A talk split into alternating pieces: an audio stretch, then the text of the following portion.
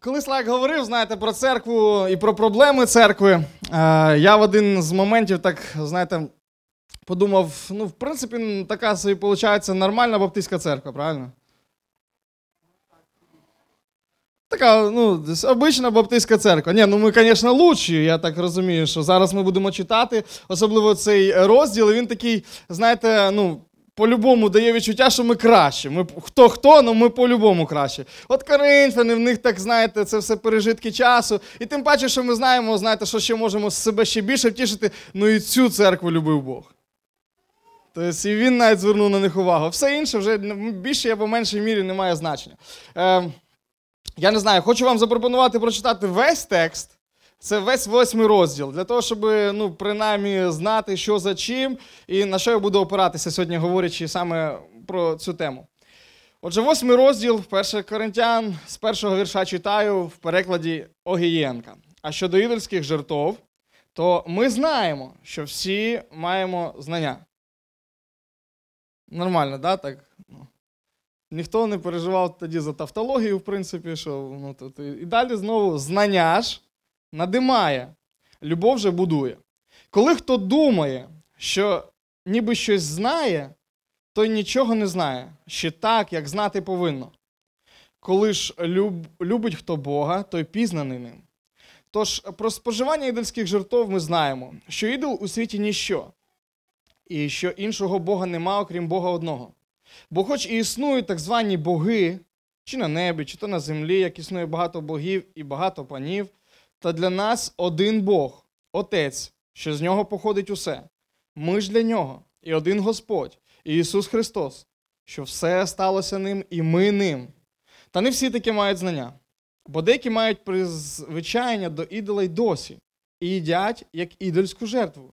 І їхнє сумління, бувши не дуже, споганюється. Їжа ж нас до Бога не зближує, бо коли ми не їмо, то нічого не тратимо.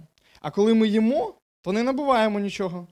Але стережіться, щоб ця ваша воля не стала якось для спотикання слабим. Коли бо хто бачить тебе, маючого знання, як ти в ідольській божниці сидиш за столом, чи ж сумління його, бувши слабе, не буде спонукане їсти ідольські жертви. І через знання твоє згине недужий твій брат, що за нього Христос був помер. Грішачі так супроти братів та вражаючи їхнє слабе сумління, ви проти Христа грішите. Ось тому, коли їжа спокушує брата мого, то повік я не їстиму м'яса, щоб не спокусити брата свого. Е, Величезний об'ємний текст, і насправді він тут не закінчиться. Е, Я скажу вам більше, що брати будуть продовжувати лише ту тему, яку ось тут починає піднімати апостол Павло. Просто ну, я дещо буду говорити про свою тему і буду говорити ну, ті речі, які я побачив і на чому схотів би просто зробити акцент. Але в принципі, те, що робить тут апостол Павло, е, він. Тобто я для себе так розділив, якщо ви собі десь робите помітки або відзначаєте, то ось цей восьмий розділ він починається тут, ця тема починається, і вона закінчується в одинадцятому розділі першим віршем. Будьте наслідувачами мене, як я Христу. Ось там закінчиться ця думка, яку він зараз тут починає писати. А щодо ідольських жертв, то ми знаємо. Тобто вона не закінчиться 13 віршем, лише ми обмежили себе там в часі, ось для того, щоб це все не говорити, і щоб звернути увагу на деякі тонкощі. Тому я десь так, можливо, собі також, якщо ви розбиваєте, можете приблизний план собі уявити. Він може відрізнятися в братів, тому що вони будуть тематично говорити, можливо, про інші речі. Але те, як я це розділив для себе, щоб триматися великої цієї картини, більше оцієї однієї теми. Отже, він виявляє суть проблеми і висвітлює часто е, те, що невірно використовується поняття як знання і свобода. Перше, з чого він починає, це тим, що є люди, які невірно використовують поняття знання, і питання то, як те, що вони називають, те, що він говорить е, в 9 вірші українське е, слово воля, тобто, да, свобода. Ось. Друге, що він робить, е, це також ще захоплює мій текст безпосередньо. Ось, він говорить про принцип для рішення. Утримання заради збудування інших. Любов дає силу утримуватися заради збудування інших. Е, Ну, те, що будуть проповідувати брати, це е, він безпосередньо. Мені так здається, що 9 і безпосередньо 10 розділ, частинка це приклади, які він демонструє цей ну, просто-напросто принцип. Він приводить конкретний приклад. Він приводить себе І те, що він має право на все, те, що він має ідеальне знання, яке відповідає тому, що він має право. Але він говорить, але я так не роблю. Чому? Щоб збудовувати інших. Ну і закінчується він приміненням принципу до конкретного питання.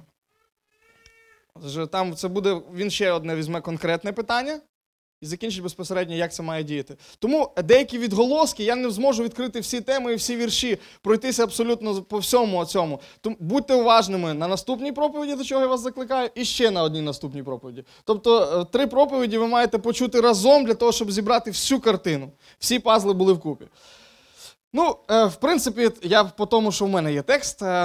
Е, Певною мірою це були слова безпосередньо самих коринтян, які швидше за все вони написали апостолу Павлу в листі або звернулися. Ми знаємо, що між ними відбувається діалог. До нього доходять якісь слухи, або вони щось йому пишуть, і він їм відповідає. І тому він говорить: а щодо ідольських жертв, зрозумієте, якщо ви подивитеся тему, яку ну, проповідував Саша Павельчук, вона ніяк не стосується цього. От, абсолютно нова тема, але він починає з такого, ну то що, а щодо. Зрозумієш, ніби він відповідає безпосередньо. В них було питання конкретне. Тобто вони йому це я скажу, або передали, або вони в якоїсь мірі, в принципі, могли написати. І тому він відповідає, тому що бачить в цьому особливу річ. Е, і знову таки, в цих словах коринтяни могли, знаєте, на що посилатися? На слова самого апостола Павла. Він їх так навчив. Він їм це сказав. І тому він вертається до цього питання, яке вже не перший раз. Він знає про це або чує. Ось чому він говорить: а щодо ідольських жертв, то ми знаємо. Він використовує постійно ми, ми, ми, включаючи себе не просто так, щоб ну, він безпосередньо цю церкву вчив. І тому вони могли апелювати цими словами. Добре, Павло, ну ти, ти говориш, зараз якби у нас якісь проблеми, з чого проблеми, якщо ти нас так навчив. Е, що хочеться сказати зразу з цього першого вірша? Щоб всі правильно зрозуміли і для себе, можливо, мали якусь ясність. Знання є потрібними, знання є вкрай важливими для життя і служіння. Знання вони безпосередньо будуть впливати на те служіння і якість вашого життя, чи в шлюбі, чи окремо, чи як ви будете приймати рішення. Вони абсолютно на все будуть приймати рішення. І знання це дуже потрібна річ. Ні в якому випадку цією проповіддю або якимись думками я не хочу сказати, що знання не потрібні. Просто треба чекати якогось більшого об'явлення, треба тепер якось в сни ударитися, ще щось вдаритися. тобто, там, сніг падає, значить, це значить то, сніг не падає, це означає щось інше. Нам потрібні знання, вони вкрай важливі, тому що це буде впливати на безпосередню якість як життя особисто, так і життя церкви в цілому. Це 100% так. Але ними не можна обійтися тільки в церкві. Тільки знаннями в церкві не можна обійтися. Павло хоче сказати: знання не завжди дорівнюють вчинки. Ваші знання не завжди дорівнюють вчинки. Ваші знання не завжди дорівнюють те, що поруч вас люди, вони саме ці знання переймуть від вас, і вони так захочуть робити. Далі я це більше поясню. Е, Це називається синдром семінариста. Коли молоді люди потрапляють в семінарію, вони на першому, другому курсі отримують дуже багато правильної інформації. Це це отримало спеціальний цей, знаєте, такий от, ну, як хворобу в духовному світі. Це синдром семінариста. Знаєте, як це виглядає? Ти приїжджаєш в церкву і все не так. Ти все знаєш, як має бути. От реально, це той варіант, коли цей текст він просто, знаєте, аж, аж в серце. Ти все знаєш, як має бути. Знаєте, в чому ще величка, велика небезпека? Я ще так, ну, посмілюсь сказати, що в нашій церкві з цим нормально. Бо в нас доста нормальна церква, я вам так скажу. Але коли ти реально вчишся в семінарії, я був вихідцем з церкви е, центральної, знаєте, це, ну, типа, броня кріпка і танки наші бистрі. Це мощь всіх мощей. Ну, Причому це слово можна по-разному восприймати. Ось. Реально, ну, типу, все, це якби істина, все там заложено. Ну, типа, Павло і не доходив туди близько ну, до рівного, але нічого страшного, вони буквально ну, чувствують це помазання. І коли ти приїжджаєш після двох сесій в семінарії в ту, таку церкву, все, типу, тебе просто тебе розриває. Бо ти знаєш, як має бути, що це за проповіді, ну кого ви випустили. Боже, про що він говорить? Ви сидите і вас. Ви все, ви просто-напросто настільки духовне мірило, ваш градусник зашкалює. Ви сидите, ви вийшли під час проповіді. Господи, не буду слухати, це почти анафіма на тебе. Ви ж настільки все знаєте. І е, Я знаю одного молодого брата, який так поступив в семінарію, і він повернувся в церкву і він почав проповідувати правильні істини. Він був відповідальним за все служіння, був пастор, який в районі відповідав, але е, цей молодий брат він рукопокладений був на диякона. Ну, і знаєте, як це там часто, ну, це як сходинка до пасторства сприймається в нашому союзі. Ось і йому пастор постійно говорив, що ти будеш пастором, ти будеш пастором. Ось, але брат якось по-другому, мабуть, вирішив, тому що він приїхав і почав вчити правильних речей. І одна з таких правильних речей він почав проповідувати про те, що сестри не мають ходити на роботу. Вони мають займатися. Ну так, в Тита написано. Вони мають що чим займатися? Домом своїм займатися. Яка робота, сестри? І він, він з проповіді в проповіді. Ви знаєте, він перевіряв, наводив справки. Ну, хто ще роботу не кинув? На його великий подив ніхто її не кинув. Знаєте, в чому біда? На другому курсі він і семінарію кинув. Він розчарувався у всьому. Зараз в Польщі він працює кухарем. І час від часу я з ним переписуюся, він говорить, що ну мене не поняли. Ну я ж правильно говорив, я, я знав, я, я, ж, я їм показував місця списання. Все було дуже добре аргументовано, але інколи справді цього замало. Є багато церков у світі, і ви, можливо, навіть чули варіанти. Найчастіше це приходить з ну, якби, за океану, про те, що є купа церков з величезними, е, скажімо так, ресурсами, з дарами і служителями, там, де все дуже добре, але в цій церкві відсутність єдинства, ця церква не зростає, і ця церква вона просто в один момент розвалюється на, на багато різних служінь. Що сталося з ними? Кожен з них знання мав, і воно було правдивим і правильним. Чому я кажу за океану? Тому що ми не хочемо говорити, що в Україні такі випадки є. Але вони є, і вони не поодинокі. І від них ніхто не застрахований. Там в Коринфі було дві партії.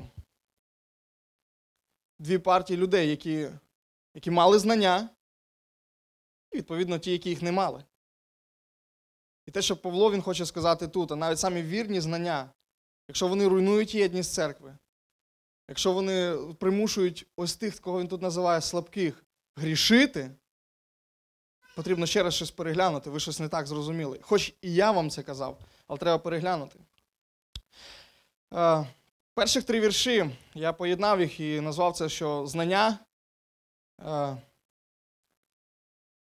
Вони мають е, так виявити в гармонії з любов'ю.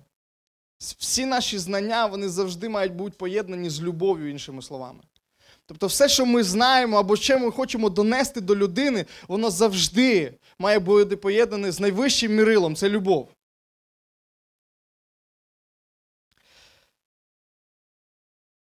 Цікаво, що апостол Павло не сперечається з тими людьми, які мають знання. Він говорить: ви 100% праві. Він каже, а щодо єдинських жертв, то ми знаємо, що всі ми маємо знання. Він говорить, це супер, це все дуже добре. І він цим навіть не апелює до них. Він їм говорить, є щось інше. Я хочу вас питати щось інше. Яка користь від ваших знань? Він повертає питання, і він, знаєте, діє, ну, тобто, як це ми часто називаємо, як типічний єврей. Він з питання переводить їх у питання. Добре, я навіть це не чіпаю. Те, що ви маєте правильні знання, вони істинні. Я до цього навіть не апелюю. Правда, так є. Але моє питання в тому, чи є в цьому користь.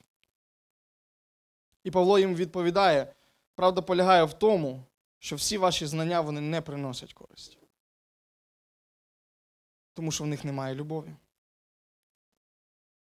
Вірні знання зробили з коринтян, ті, які насправді цим дуже пишалися. Вони зробили з них гордих і зверхніх людей, які руйнували єдинство церкви. І це проявлялося в різних речах. Абсолютно в різних. І те, що Славік, роблячи вступ, він говорив про це, він лише вказував на ті тенденції, які були видні в них. І знання стало, знаєте, відправною точкою до того, що єдності було не знайти в- у всіх аспектах. Тому що я знаю, що він не правий, я йду в суд, а не вирішую це питання ось тут. Тому що я знаю, що апостол Павло краще проповідував, ніж Петро, і я буду називати себе Павловим. Знання зробило з них нездібними до єдинства і до того, щоб церква навколо них могла б об'єднатися. Тільки любов, апостол Павло він говорить. Любов же будує. Тільки любов зі знань може зробити справді грізну силу, силу збудування. Якщо знання не ведуть до єдинства і не ведуть до збудування, можливо, варто переглянути себе. Чи не загордилося моє серце? Чи не захоплююся я собою? Чи мені не знайшлося вже того, що колись знайшлося в Люцифері? Це питання він задає для них. Це питання сьогодні я задаю для вас. Якщо всі ваші знання, якими вони не були би правильними, не ведуть до єдинства і збудування, можливо, варто переглянути себе і оцінити, що сьогодні безпосередньо представляю я собою. Ось що він говорить в першому вірші.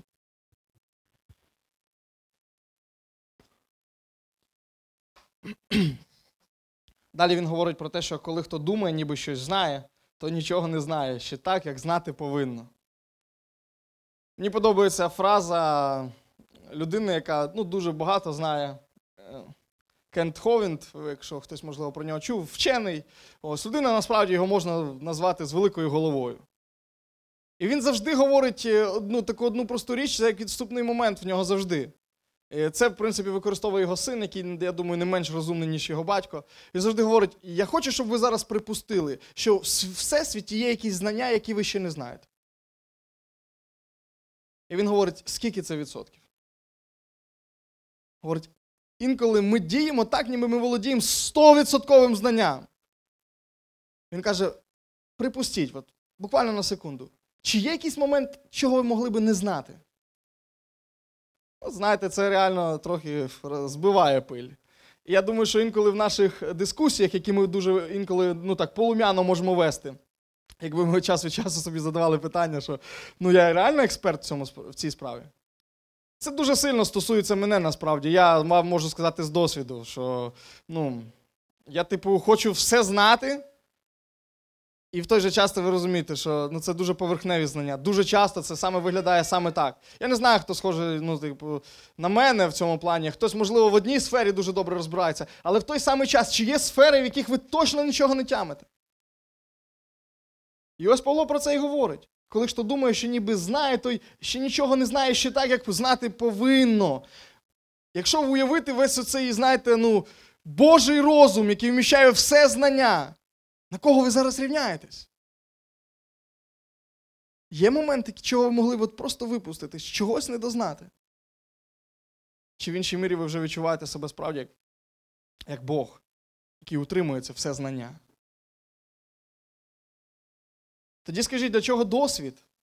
Він говорить ці слова, ви ще не знаєте так, як знати повинно.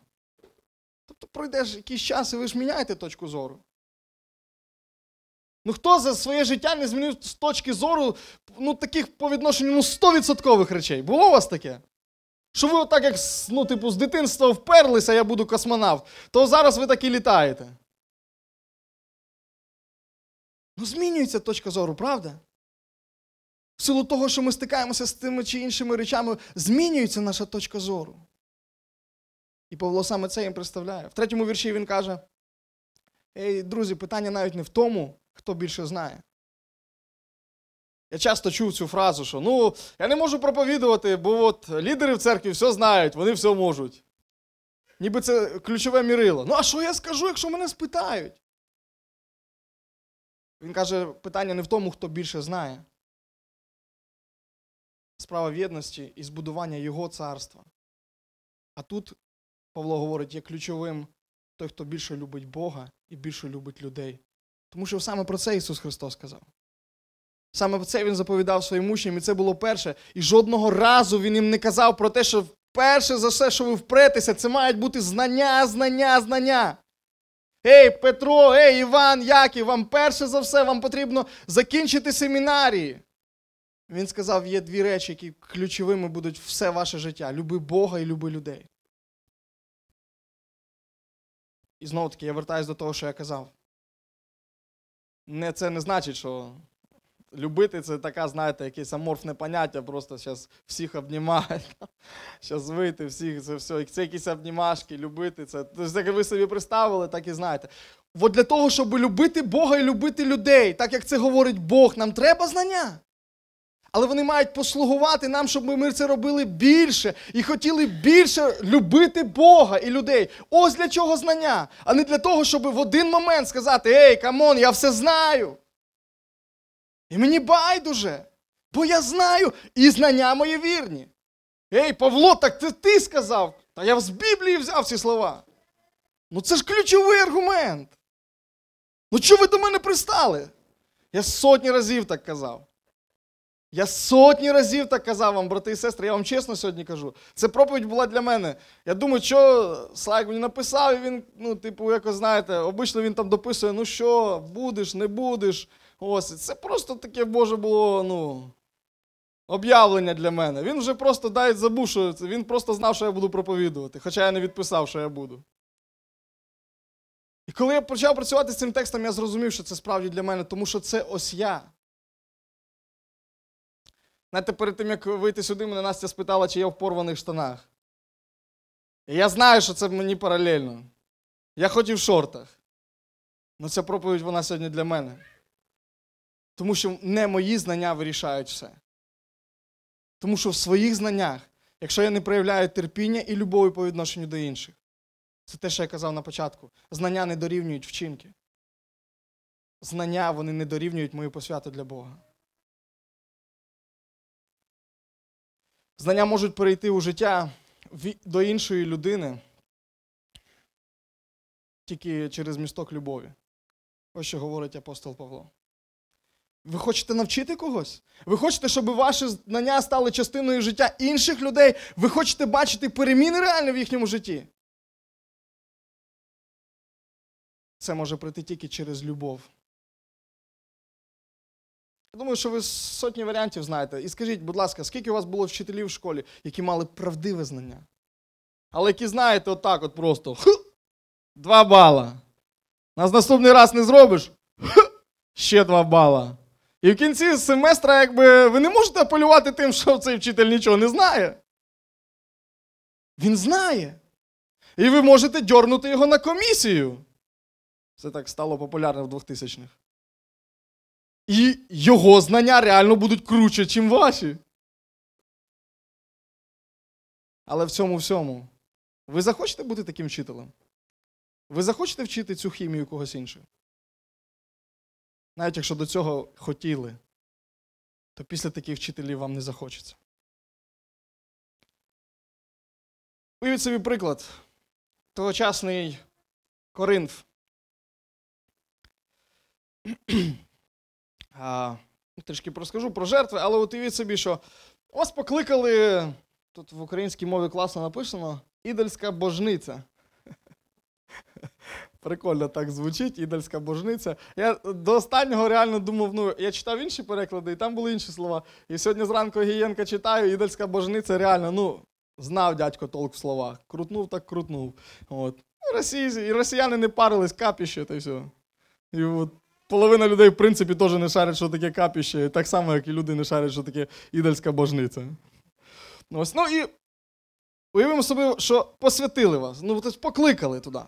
Цікаво, що це місце воно слугувало не тільки так, що зараз от хтось сидить і думає, ну там я мусив туди піти, тільки щоб жертву принести ідолам. Ні, це було місце просто зустрічі. Оце типу як кафешка, розумієте, сьогоднішня. Весілля треба було святкувати. Вони робили це там. Треба було ділову зустріч провести, бізнес-партнер приїхати. Нормально. Цікаво, тут теж написано: відерській божниці сидиш. Це теж, ну, ви розумієте, слово сидиш не дуже популярне було в першому столітті. Правильне слово лежиш. Ось. Ну, а хіба що закарпатський варіант. Сів і пішов, знаєте.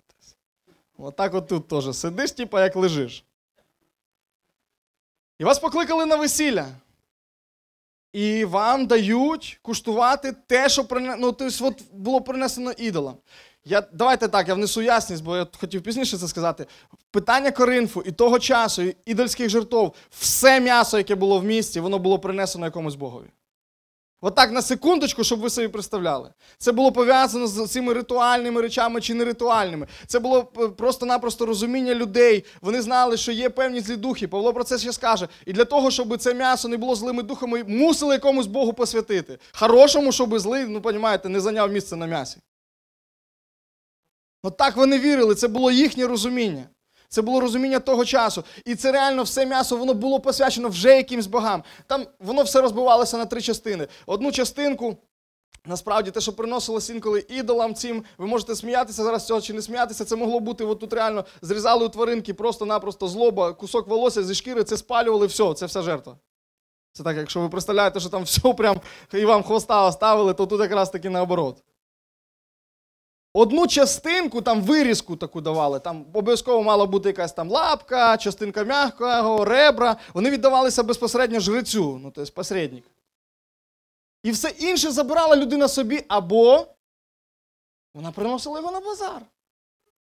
І щоб м'ясо попало на базар, воно проходило всі ці етапи. Були варіанти, я з вами, ну, типу, що хтось зараз буде казати, ну що не було ніякого м'яса. Були варіанти, але, по-перше, воно коштувало дуже дорого. Ну, типу, чисте-чисте. Але це ще не факт того, що над цим якимсь телятком ще в дитинстві не помолився якийсь жрець. І сказав, хоч ти будеш жити, але я тебе вже посвятив Сатурну. От такі реальні речі. Це я був в Азії, і знаєте, свиню там не продають відкрито. Свинину знайти дуже складно.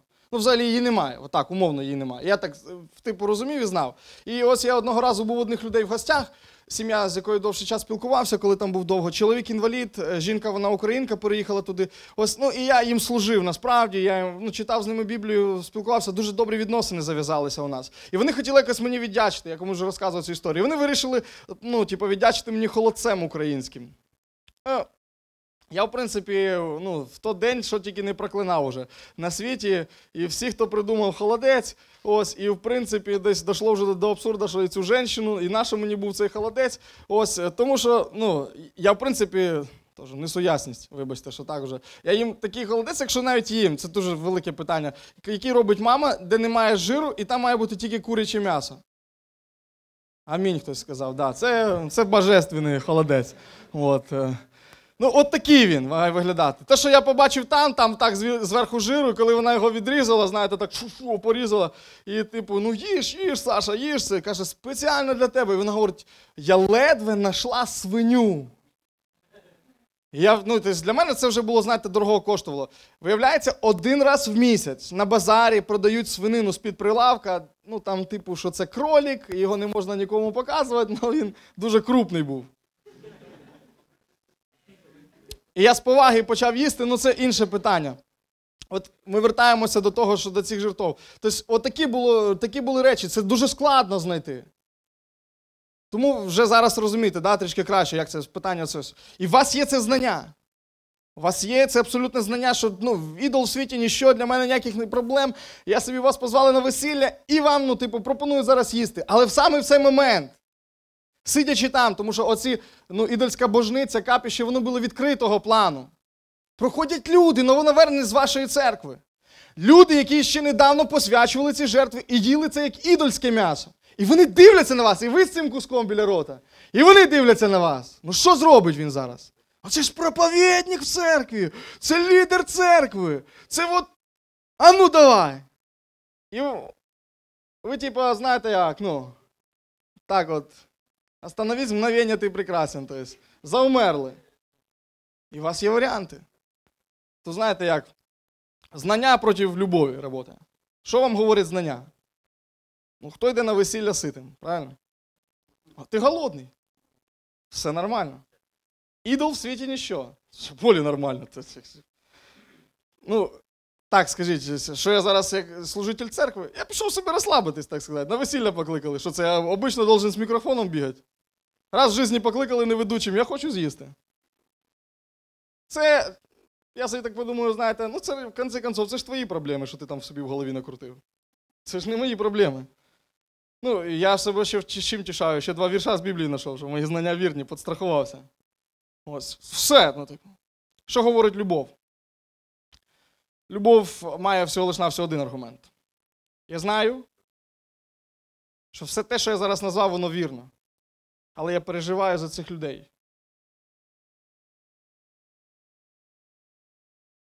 Краще я зараз відмовлюся і потім щось з'їм в чікені. Теж не корисно, але. І що мені може допомогти? Це знання плюс любов. знання поєднане з любов'ю. Ось воно дає це. Я знаю це. Я не відмовляюся від всіх своїх знань. Але я вже думаю, я переживаю за цих людей, які вірили до цього, які вірили в ідолів, які були справді віддані цьому, і ця їхня ідея, вона їх годувала, і це мало значення величезне для них. І я не зроблю це не тому, що.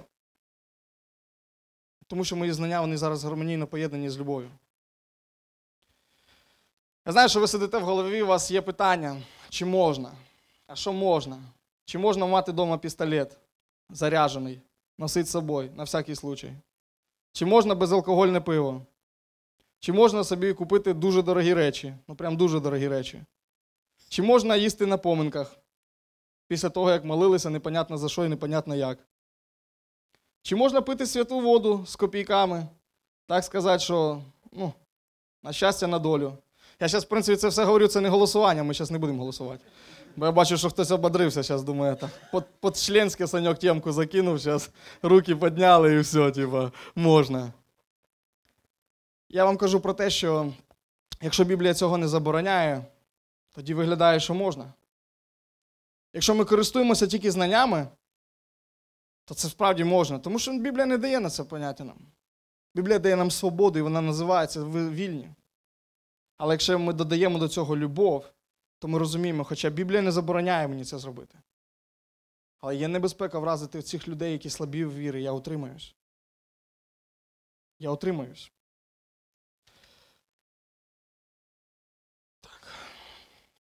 Другий пункт. Знання мають величати Бога. Якщо в першому пункті я говорив про те, що вони мають бути поєднані з любов'ю, наші знання, то знання правильні, про які тут говорить апостол Павло, він каже: Окей, ви маєте знання, тоді я вам хочу ще один аргумент привести. З 4 по 6 вірш він це приводить. Тож споживання ідольських жертв ми знаємо, що ідол у світі ніщо і, ні, і що іншого Бога немає, окрім Бога одного. Бо хоч існують так звані боги, чи на небі, чи там на землі, він перераховує. Для того часу це було актуально. Ось, та для нас один Бог Отець, що з нього походить усе. Ми ж для нього.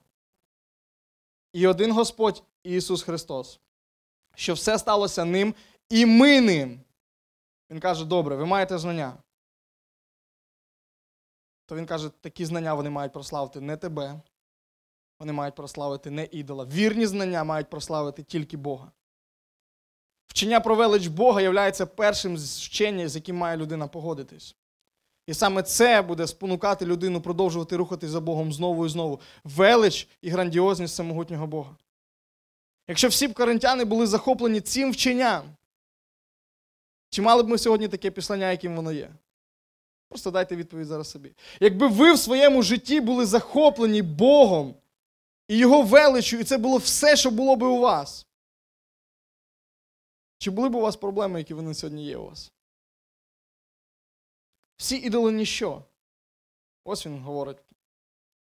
Пустий обман, в Ісаї можна прочитати 44.8 і іншими, іншими, іншими речами можна прочитати про те, що старий заповіт він говорить, що всі інші божки це все просто-напросто вигадка людей. Це ідол, який дерев'яний, там, не знаю, ще, ще, ще. Зараз в наш час вони виглядають зовсім по-іншому. Але він каже, що вони ніщо. Насправді ніщо. Хоча там далі в тексті написано да, е, про те, що ми можемо зустріти, що там ну, от є якісь нечисті сили, які стоять за деякими ідолами. Навіть не обов'язково за всіма, за деякими з них можуть стояти темні сили. І Павло також з цим погоджується. Але він каже, навіть при цьому вони також ніщо порівняно з Богом. Да, вони якісь мають там вплив, але порівняно з великим і всемогутнім Богом, вони ніщо просто-напросто. Істинний Бог один. Ми для нього і все для нього. Ось про що він говорить. Він каже, якщо ви хочете в своєму житті культивувати якесь знання, і воно має до чогось вас провести, то воно вас має приводити до того, що ви прославляєте Бога і збудовуєте Його царство, а ніяк не своє. Він каже про те, що ваше знання воно має привести, що ви використовуєте їх вірно. Вірні знання, використовуючи вірно, теж така тавтологія. Вони вас приведуть до одного. Бог буде возвеличений. Люди будуть прославляти Бога.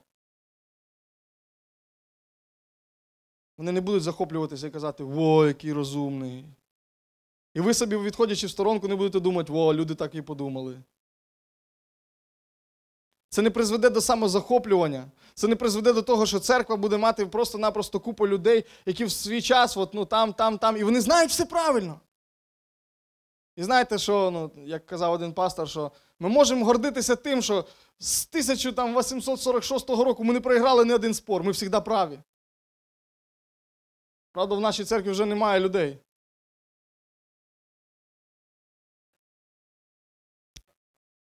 В церкві можуть бути дуже освічені люди. І навколо дуже освічених людей дуже часто може вестися постійна війна. Єдинство чомусь не стає більше з кількістю розумних людей. Єдності не стає з тим часом, коли ну, люди отримують все більше і більше знання. Не цим будується єдність. Єдність будується на любові, яку Ісус Христос явив по відношенню до кожного нас. Часто в знаннях люди прославляють себе і ніяк не Бога. І тому апостол Павло він говорить про ці речі. Істинні знання. Вони прославлять Бога в першу чергу. І в останню чергу вони також прославлять тільки Бога. Третю річ, я вже закінчую. Те, що він говорить ось тут, те, що я помітив про знання, він каже, знання не спокушують викуплених. З 7 по 13 текст він якраз таки демонструє цю істину.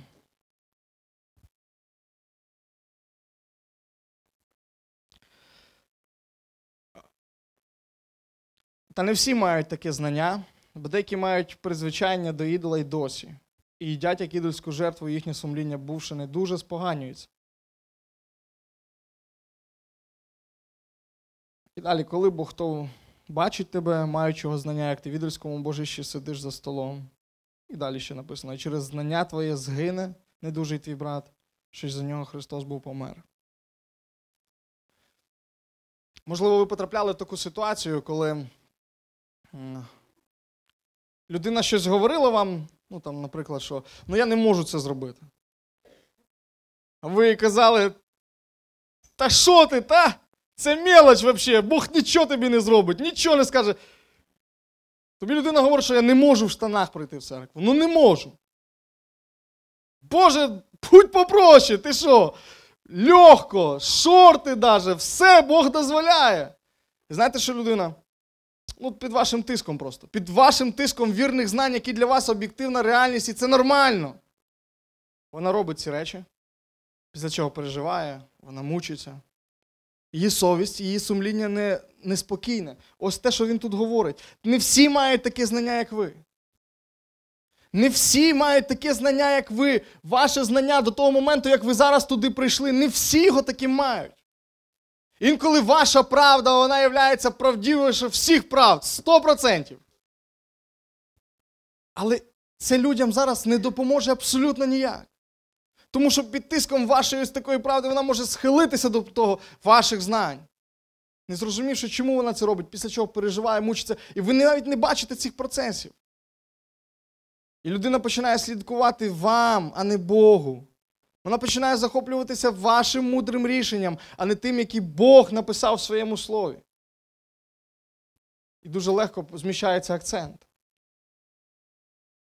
Тут написано слово не дуже сумління. Бувши не дуже. Знаєте, що таке не дуже або слабеньке? Там далі ще раз воно згадується, і це, до речі, одне і те саме слово. Слабе, не дуже. Вчора якраз брати тут налаштовували музику і казали, що спрацьовує сигналізація у сусідів. А потім хтось говорить, що та вона в них постійно спрацьовує.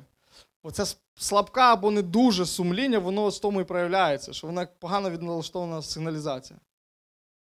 Ну, всюди б'є, проблема, проблема, знаєте, воно всюди вибиває. проблема. Тобто, це справді це з цим треба рахуватися. Я розумію, що зараз, коли кожного з вас спитати, ну ти помниш себе, як ти покаявся, ви сразу чітко розділяли. Вас просто так от вшили, ну, типу, 4 роки богослов'я вам в голову, ви чітко, чорне-біле.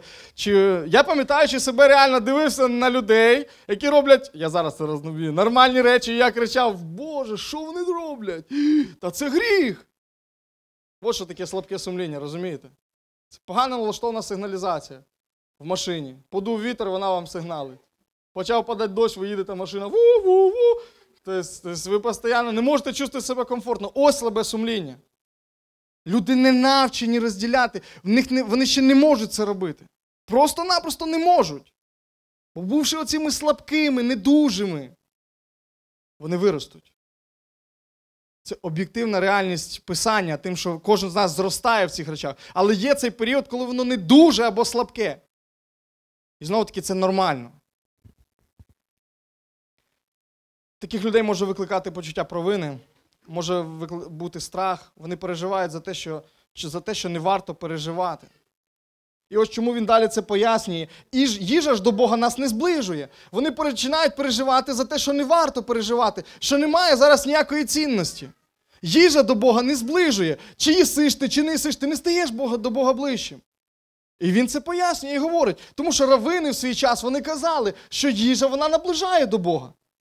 Ось цей правильний дієтичний раціон, який був у євреїв, він має сенс в тому, що він наближає тебе до Бога. Ти ближчим стаєш на одну сходинку до того, щоб Бог тебе почув.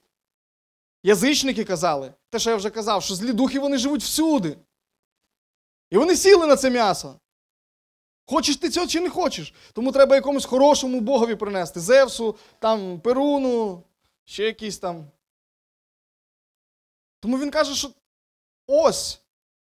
Є речі, які ви виглядають для вас, це не духовне питання, 100% ви скажете. Але він каже, що це не наближає нас до Бога. Не наближає. Ці речі нас не наближають і не віддаляють до Бога, але це ваше розуміння. Хто ж це так не розуміє? То що він каже? Стережіться, щоб ваша воля не стала якось спотиканням для слабких. Є люди, які так це не розуміють. Хто справді розуміє, що коли він читає Біблію на колінах, він якось наближається до Бога.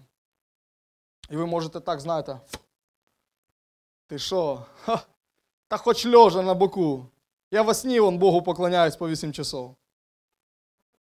Ляж і спи, і все. І молися Богу духом. Так в Біблії написано. Все по Біблії, правильно? Все по Біблії, молися духом. Тобто, ну, посвятить Богу ще 8 часов сна. У нас є один общий друг, який так і зробив. І це правильне знання, але хтось це так не розуміє, і для когось це стане перешкодою. Тому що він реально, окрім того, як буде почне молитися в сні, більш ніяк не буде молитися. І його відносини з Богом вони перейдуть туди, в сон, розумієте? І це ви його навчили. Хоча ви так це не розуміли, бо ви ще молитеся, і у вас є час єднання, і ви читаєте Біблію зранку. Є цей час, це невирішальні речі, 100% в питанні спасіння. Але ви його так навчили, що він тільки в сні поклоняється Господу. І прийшовши в іншу церкву, він так і заявить. Я посвятив себе на 8 годин. Ти скільки молишся? Я 8 годин молюся. Всі, Боже, молитовник, навчи нас. І він цілу ідею задвинув. І всіх навчив. І всі сплять і поклоняються для Господа. Во, супер! Сама молитовна церква в Україні була б. І в світі теж. Одинадцятий вірш. Павло ніби підводить і каже, твоя необмежена свобода, накручена знаннями, може привести до серйозних проблем, бо згине твій брат. Тут не питання спасіння стоїть. Але це слово згине, воно досить таким радикальним є. Варіант того, що це тільки фізична смерть, може бути. Тим, що людина може залишити церкву, може бути. Різні тлумачі по-різному говорять, але тут не йдеться точно про духовне. Я вам так скажу. Але тим, що людина собі може різко нашкодити, це 100%. Тим, що вона відійде від церкви, тим, що вона зовсім по-іншому почне жити і трактувати своє життя, і точно в цьому всьому вона не буде поклонятися Богові. Але знаєте, як закінчується вірш апостол Павло, він каже, що за нього був помер Христос. Він каже, добре. Зараз хтось із вас сидить і подумає, та, це ж всім не угодиш. Це як це мої знання не спокушують викуплених, та мені якось так. Але коли ти розумієш, що за цю людину помер Христос, чи є речі, від яких можна відмовитись? І Павло каже, да. Краще накласти на себе самі строгі обмеження заради ближнього, щоб єдність в церкві була. Тому що за цю людину помер Христос. Більше того, він далі продовжує в 12 му вірші каже: грішачи так проти братів і сестер, вражаючи їхнє слабе сумління, ви проти Христа грішите.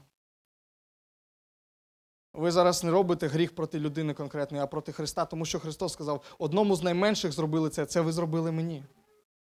І ми часто дивимося на цю притчу тільки тим, що добре зробили або добре не зробили. Але все, що ви зробили, ви зробили для цих менших, тих, хто слабших. І тому Павло він такий радикальний і каже: і ось тому, коли їжа спокушує мого брата, я не буду ввік їсти м'ясо. Знаєте чому? Тому що так зробив Христос. І Филипянам він напише ці вірші, які тут він зараз не цитує. І Филипянам він пояснить цю думку, той, що той, хто мав би в славі купатися і завжди насолоджуватися присутністю Бога, той, хто не відчував ніякої потреби йти сюди у світ і за всіх помирати, той, хто міг собі дозволити абсолютно все, він став подібним до нас, ставши нижчим, ніж ми, він став рабом для всіх нас. Він усмирив себе, кожного дня стримуючи свою славу і силу. Ось що він каже: він кожного дня стримував. Він не просто там її залишив на небесах. Знаєте, така ну от функція, він просто кнопочку клацнув, давай, божечко, виключи мені, потім буду назад підніматися, включиш. Він кожного дня стримував себе, в собі стримував цю силу і славу. Для чого? Він терпів до самого Христа. Для чого? Щоб спасти нас. Ви думаєте, що ви вже сильно себе обмежили? Я інколи думаю, що. Да. Ну чого я не можу так? Думаю, чого я не можу татуху собі вальнути? Ну що? Я знаю, що це взагалі ні на що не впливає. Не впливає. Абсолютно, знаєте. ну, На всю спину, тим більше духовну вещь. Христа хочу набити, Боже, це же куди би не йшло, то не якийсь мотоцикл. Не ракету на всю ногу. І куча непонятних речей, які можна набити. Але коли я дивлюся на ці речі, і коли я дивлюся на Христа, який усмирив себе, і Він помер. Не з словами, а знаєте що? Ха, а я то не маю це робити, в принципі. Давайте якось саменькі тут розбирайтесь. Бо ви мені тут зараз пред'яв накидаєте. А знаєте, що він би міг сказати? І його знання були би вірними. Ви ж самі згрішили. А знаєте що? Ви самі хочете це робити? А знаєте що? І Павло каже, краще накласти на себе самі строгі обмеження заради ближнього. Чи не спасеш ти цього брата? Христос каже, що краще тобі втратити око чи руку. Він каже радикальні речі. І потрапити в Царство Боже, ніж лише бути з цим всім і, і бути зовсім іншому місці. Ось Павло говорить, хто мірила для всіх нас. Це Господь Ісус. Маючи абсолютні, самі об'єктивні і правильні знання стосовно людей і нашої гріховної природи. Він вибрав шлях любові. Так бо Бог полюбив світ. В кожному листі є ПС. Я повторюю, знання для церкви, вони необхідні. І це, можливо, не висвітлює всю цю цей розділ. І, можливо, це просто підготовка до чогось більшого, щоб ви оцінили в житті, але знання вони мають завжди бути в поєднанні з любов'ю. Вони мають разом іти з любов'ю. Якщо ні, перевірте своє життя зараз. Переоцініть своє життя зараз. Де реально ви не даєте місце любові, де тільки є знання. І ви праві. І вам ніхто не скаже, що ні, це неправда, це неправильно. Але як в цих речах ви компонуєте любов? Бо любов, написано, нас збудовує. Того, хто розбитий, вона підкріпляє. Того, хто впав, вона підніме. Вона збудовує завжди. Якщо навколо вас тільки правда, немає людей, ніхто з вами не хоче спілкуватися, бо ви завжди всіх унічтажаєте своєю правдою. Задайте собі питання. Друге, ваші правильні знання вони мають прославляти Бога. Ваші правильні знання вони мають приводити до поклоніння перед Отцем Небесним. Не перед вами, не перед самою істиною і не перед захопленням перед церквою і ще кимось, а перед безпосередньо величю Бога людина має схилити своє серце, бо ми для нього і ним. І третє, знання воно не спокушує викуплених. Воно переживає за них. ПС тепер. Ми піклуємося про немічних і переживаємо за слабких, але ми ніколи не будемо йти на поводу у цих людей. Це різні речі. Я хочу це повторити, щоб всі розуміли. Ми піклуємося про немічних, але ніколи не будемо йти на поводу цих людей. Ми маємо розвивати таких людей, ми маємо їх вчити. Вони одного дня мають вирости і ходити в свободі так, як це говорив Ісус Христос, розуміючи того, що ідол в світі ніщо. Часто треба розуміти, що інколи люди можуть маскувати свою заздрість під немічність совісті. І це людей треба також вчити. І ми хочемо про це говорити, і ми будемо про це говорити, і ми вчимо про це. Але в більшій мірі вся сьогоднішня проповідь про знання і любов це для нас. І це наше рішення. Амінь. Помолимось.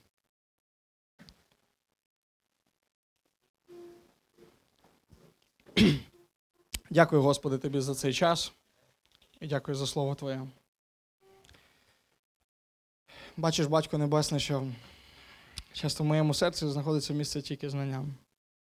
І вони не об'єктивні, вони не абсолютні. Вони дуже обмежені почасту, але вже так сказати, в запалі боротьби, в запалі своєї гордості, самозахоплення. Я йду до кінця часто і руйную все. Руйную єдинство. Господи, я ображаю братів і сестер, нищу церкву Твою і грешу проти Тебе, Господи. Пробач мені за це. Хоч я знаю, що по багатьох речах і пунктах я можу собі дозволити свободу. Нехай я справді ніколи не буду спокусою для вибраних. Хай за це моє серце піклується і знає. Бо це ходження не перед людьми, це ходження перед тобою. Дякую, Господи, тобі за цей текст, дякую за це навчання. Благослови кожного з нас переглянути своє відношення до знань у нашому серці і до любові в нашому житті. Амінь.